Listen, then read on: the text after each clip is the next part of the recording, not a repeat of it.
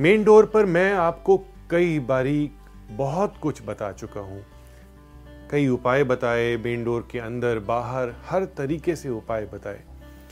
ये स्पेसिफिक मैं स्वस्तिक से रिलेटेड जो हम मेन डोर पर स्वस्तिक लगाएं, बनाएं, कैसे लगाएं, कहाँ बनाएं, उसके बारे में बताना चाहता हूँ। कैसा स्वस्तिक होना चाहिए? देखिए, बहुत इजी है। बना बनाया स्वस्तिक प्लास्टिक का या किसी आर्टिफिशियल मटेरियल का मेन डोर पे लगा देना, लेकिन उससे आपको पूरा फायदा नहीं मिलेगा।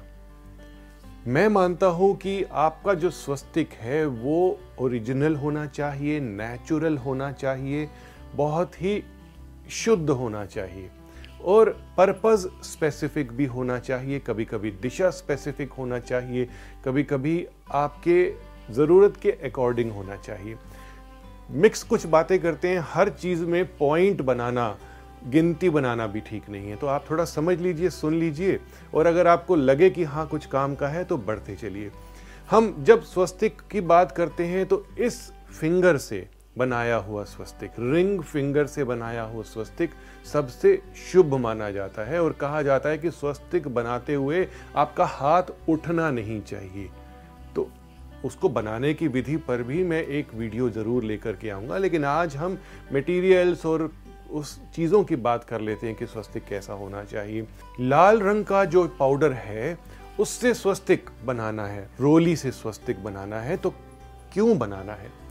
जब भी आपके घर में कोई त्योहार है, कोई पूजा है, कोई ओकेजन है, कोई जन्मदिन है, शादी है, तो रोली से बना हुआ स्वस्तिक बहुत ही शुभ माना जाता है क्योंकि यह सेलिब्रेशंस को दिखाता है। लाल रंग आपके लिए बहुत खुशियां लेकर के आ सकता है, रोली का लाल रंग। तो आप अपनी उंगली से दरवाजे के ठीक ऊपर स्वस्तिक बनाइए। अब अगर स्वस्तिक बना रहे हैं और सिंपल एक परमानेंट स्वस्तिक बना रहे हैं तो कभी स्वस्तिक को अकेला मत छोड़िए, क्योंकि अकेले भगवान गणेश, स्वस्तिक भगवान गणेश का रूप माना जाता है। दसों दिशाएं बैलेंस करते हैं ये। रिद्धि और सिद्धि, इनकी दो लाइनें भी आप बनाइए, उसके साथ शुभ और लाभ लेफ्ट और राइट में भी लिखिए। तो ये एक कंप्लीट परिवार जो आपकी लाइफ को सपोर्ट देता है, सिंबल फॉर्म में आपके घर के दरवाजे के ऊपर की जो दीवार है उस पर आ गया। आप चाहें तो स्वस्तिक ऊपर बना सकते हैं और साथ में कुछ कुछ सिंबल्स भी लिख सकते हैं, दूसरे सिंबल्स भी लगा सकते हैं, सिर्फ और सिर्फ सिंबल्स। अब बात करते हैं चंदन से बनाया गया स्वस्तिक।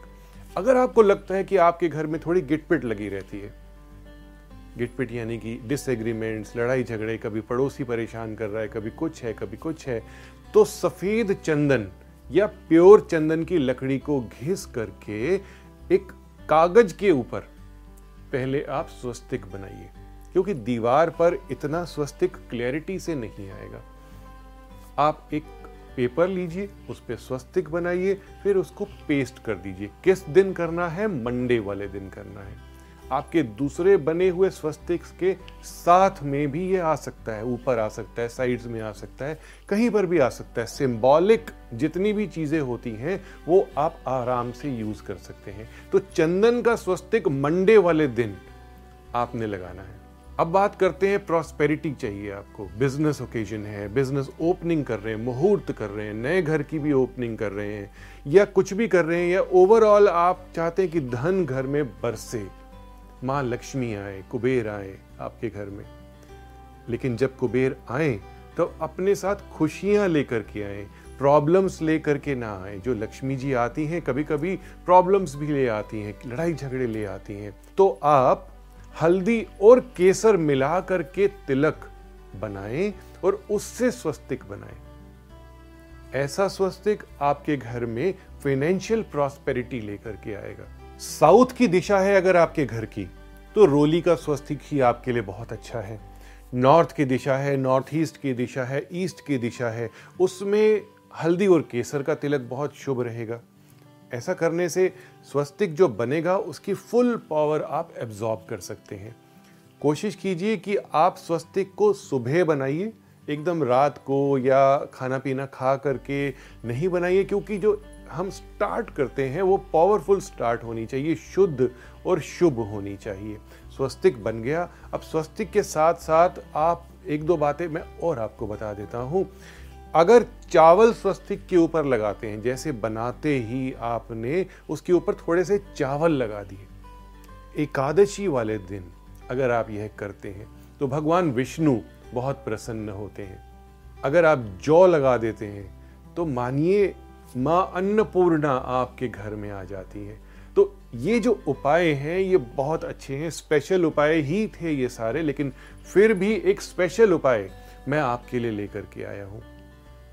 मुखोटा, नजर बट्टू का मुखोटा। बहुत सारी जगह पर मैंने देखा कि बहुत ही भयानक शक्ल का मुखोटा घर के बाहर लगा दिया जाता है। मैं तो उस घर में जाने से थोड़ा घबराता हूँ कि इतना भयानक चेहरा अगर मेरा वेलकम कर रहा है तो क्या मैं उस घर में डर के जाऊँगा या खुशी खुशी जाऊँगा। आप किसी को भी वेलकम करते हो तो एक स्माइलिंग फेस से वेलकम करते हो। विकेडनेस या जेलसी या कई तरीके की चीज़ें अंदर होती हैं मन में, लेकिन चेहरा जब दिया जाता है तो बहुत ही खूबसूरत चेहरा, आँखों में रोशनी, चमक के साथ गेस्ट को वेलकम किया जाता है। तो घर के बाहर जो ये नज़र बट्टू का मुखोटा होता है, नज़र दूर नज़र दोष दूर करने के लिए बहुत गलत है। इसको स्थान नहीं देना आपके घर में। किसी भी बैड एलिमेंट से आप अपने घर की शुरुआत नहीं करें। सुपर टिप है ये, मानिए इस बात को। और अगर आपने बहुत बुरा सा नज़र बट्टू का मुखोटा लगाया हुआ है तो इसको हटाइए। नज़र दोष दूर करने के लिए मैं तो आपको बहुत सारे उपाय बताता हूँ, बहुत सारे वीडियोस हैं, थोड़ा सा चैनल में ध्यान दीजिए। आपको नज़र दोष दूर करने के लिए घर के बाहर लगाने के लिए बहुत सारे उपाय मिल जाएंगे। तो आपने नज़र बट्टू का मुखोटा नहीं लगाना है। जुड़े रहिए और यूं ही आप नॉलेज को लेते रहिए। ओम नमः शिवाय।